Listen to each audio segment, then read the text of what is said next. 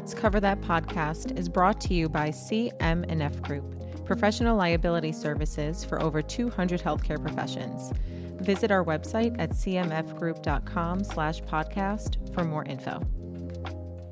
Hey everybody, another episode of Let's Cover That with Will Sullivan and my co-host, Antonina Agruza. And today we have with us April Gillam, the head of industry at Solv. April, thanks so much for joining us on the podcast today.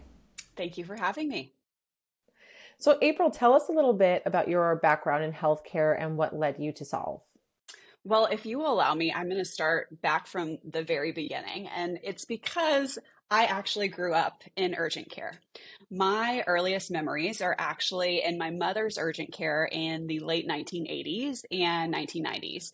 And my mother was actually an urgent care pioneer. There weren't very many urgent cares actually at that time. And I grew up in uh, North Dallas, Texas. And she, after she came out of residency, was asked by a local hospital system there to start one of their very first urgent cares.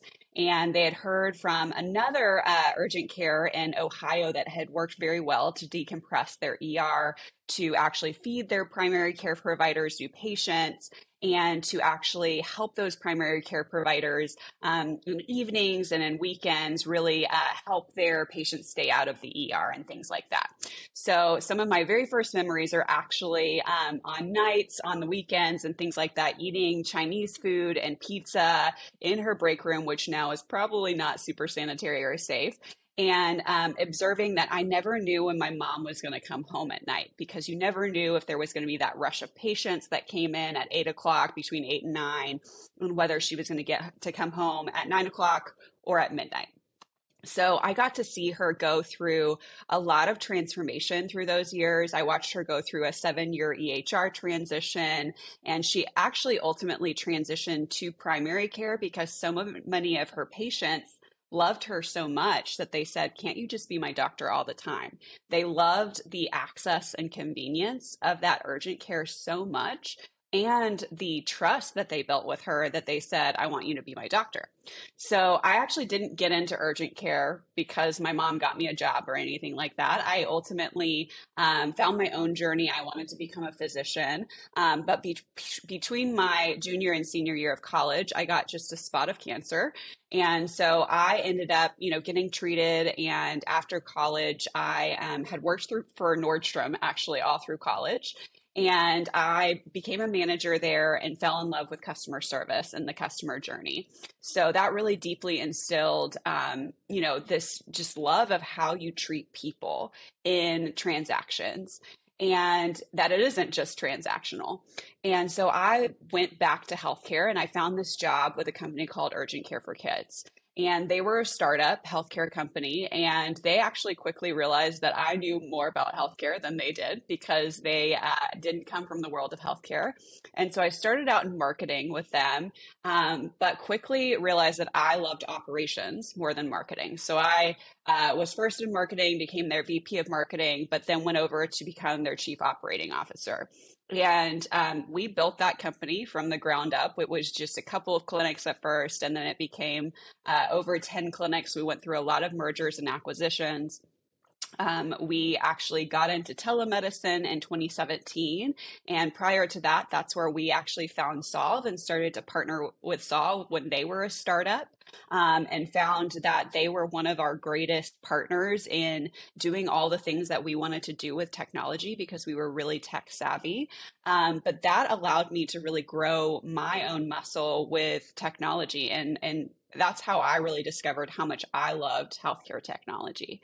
Um, and then when the pandemic hit, right before that, we had actually gotten into in-school telemedicine with our very first school district, which was El Paso I S D. And we had started to get into more uh, school districts down in South Texas. But when the pandemic hit, um, actually every school district in the state of Texas said, "Hey, we need Urgent Care for Kids and Goodside Health in our schools yesterday." And so we started to proliferate in all these school districts once the pandemic hit. And then once the fall of twenty twenty hit, the Big twelve and the American Athletic Conference, and basically the N C double A said, "We have to continue, you know, college football. And so can you come help us um, do all of our COVID testing?" And so then I ended up doing all the COVID testing when I was heavily pregnant in the fall of twenty twenty, which was honestly the biggest blast of my life, but also the biggest stress of my life. And I did that until the day I went into labor on December seventeenth, twenty twenty. Um, and I did make the decision after I had that baby that I wanted to be able to um, spread what I had learned through healthcare technology and what I love doing through healthcare technology to other urgent care operators and other healthcare operators across the nation. And so I did decide to go to work for Solv, because I, a lot of what I had done and what I had been able to achieve through scaling operations, through scaling business development, was in partnership with Solv. So I went to work for Solv in late March of twenty twenty-one, and I have been there ever since. And it has been one of the biggest joys to me to work with urgent care operators across the country and help them scale their businesses the way that I scaled mine. Um, I am still an investor in Urgent Care for Kids and Goodside Health. I believe in what they're doing. Um, and it's just been a joy to be on this journey. An awesome journey indeed. Thank you for sharing all those personal anecdotes. I love it. Um, give us a quick overview of Solv, of the platform and how users are using it and how practitioners are using it. Yeah, absolutely. So Solv is the number one destination where Americans can find uh, find and book same day and next day care. So one hundred million Americans are within five mi- minutes of a bookable provider using Solv. Um, if you know apps like OpenTable or DoorDash, Solv is essentially like the OpenTable of same day and next day, everyday healthcare. So in twenty twenty, it really catapulted Solv into being the premier destination for consumers to access immediate care. Um, and sixty-two million visits uh, to solve health dot com happened in twenty twenty alone. Um, and so many people, maybe even you guys, Uh, have visited Solv Health and used it to find care and book care. Um, so that's really what Solv is. We also help providers, um, such as myself and many other urgent care operators, um, be able to scale their operations, be more streamlined, be more efficient, um, use less resources, be able to transfer data seamlessly into their E H Rs. Um, and while thousands of our on-demand, on-demand care locations are urgent cares, we also have on-demand uh, consumer-driven labs, primary care, pediatric care facilities, and more. Uh, basically, any service care facility that is consumer-driven and on-demand can be bookable for uh, consumers on Solv. Interesting, April. One of, one of the things, just to kind of take a step back into like the de- genesis of where you come from, is do do you see now that you're in Solv, how much you know your career trajectory, and I, which is fascinating. Do you, do you find you just have such an incredible perspective from a client journey and then also growing up in it? And is that when you're kind of launched into, you know, this arena, is that like the big differentiator? You're you're seeing with yourself what you bring to the table, but also now, you know, what you continue to build and scale with Solv? I mean, it just seems like so different than coming in from the medical field and then trying to learn what is a customer journey. How does this work? You know, whether it's the patients, whether it's the providers with the back end uh, support, you know, all, all these things. It, it seems super new, unique in the industry. Yeah. So we always talk about, you've probably heard about this, we always talk about silos in healthcare and how, um, you know, you have these silos within organizations, but also in the journey of, you know, silos in technology, silos with payers and, you know, different, different parts of these units. But when you have people like me who have worked on the other side of the fence and had the experience of what it's like to work on the front lines and manage all of those different vendors in those silos, we can actually break down the silos. You know, we can say, hey, this is what it's like on the front lines. This is what it's like to work with the technology and the E H Rs, the payers, the, the lab companies. And we can actually break down those silos and we can build technology faster. We can break down the walls faster. We can actually have more fruitful experiences because healthcare is really a flywheel and every experience builds upon the next experience. And if there's a gap, then it breaks down. And then the wheel stops. So we just need to understand that, that every experience within healthcare matters. It doesn't matter just the patient and provider. Every single person matters, and we need to fix every single gap. Yeah, it's it, it's interesting from a leadership perspective, April. Just you know, something that I heard, you know, since you bring up college football, I feel like this is meaningful to say, especially if you're from the Dallas area originally, is that you know the best leadership teams have the ability to be the coach on the field on the micro mm-hmm. level, but also a coach in the box at the macro level, mm-hmm. seeing everything in the aggregate, you know, looking over those silos and seeing what's happening, but also being in the silo and getting it done with the client journey.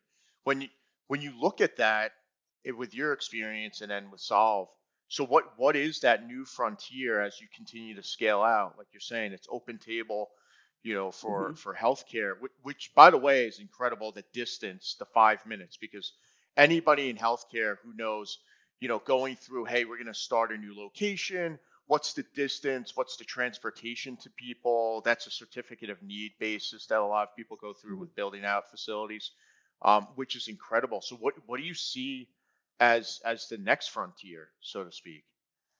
Yeah. So a lot of, um, a lot of discussion has been had about interoperability. And it's kind of a nebulous world, word because we have E H Rs today that are the same E H R company that this, that instances of that E H R don't talk to each other. And so we have to really go deep and wide on what it means to be interoperable, because for instance, the C D C, which is like the highest, you know, regulatory body of healthcare in America, reports out to us one week in arrears. And that's bananas to me, because we should be able to report out in near to real time in an interoperable world. Healthcare is still using the fax machine. Like nineteen eighty-five called and they want their fax machine back, y'all. So we have to go again deep and wide on what it means to be interoperable, because we should be able to do things in an internet age in near to real time in healthcare. Like we have to fix the whole referral system in and like pre-authorization system in the healthcare world, because for instance, like as a as a cancer patient, there's a chicken and the egg thing that happens to even get a diagnosis for cancer and the testing for cancer. So that's the type of things that I would love for us to focus on. That should be the next thing, is getting truly interoperable, fixing like the things like pre-authorizations and referrals to get the testing for people to be healthy and alive long-term. Absolutely. I think that um, to that point, you know, there's just so much going on in healthcare and technology is really taking off. And there's so many opportunities out there for partnerships with organizations like yours and so many of the other ones that we've had on our podcast, um, which brings me to our last question to wrap up the podcast.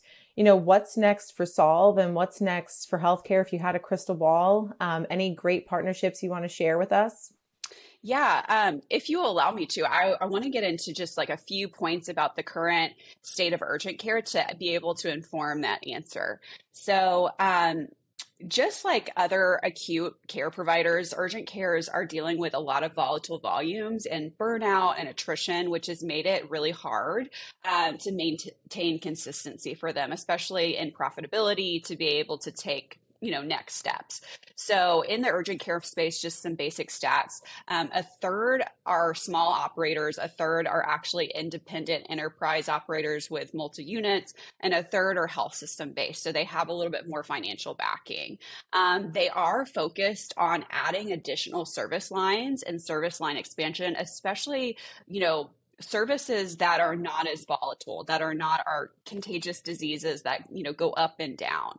Um, so a lot of them are focused on digital first models. So doing like digital registration, telehealth, behavioral health, um, focusing on local partnerships that are like direct to employer, school-based, J Vs with hospital systems, things like that, that will make them um, just have more financial fortitude.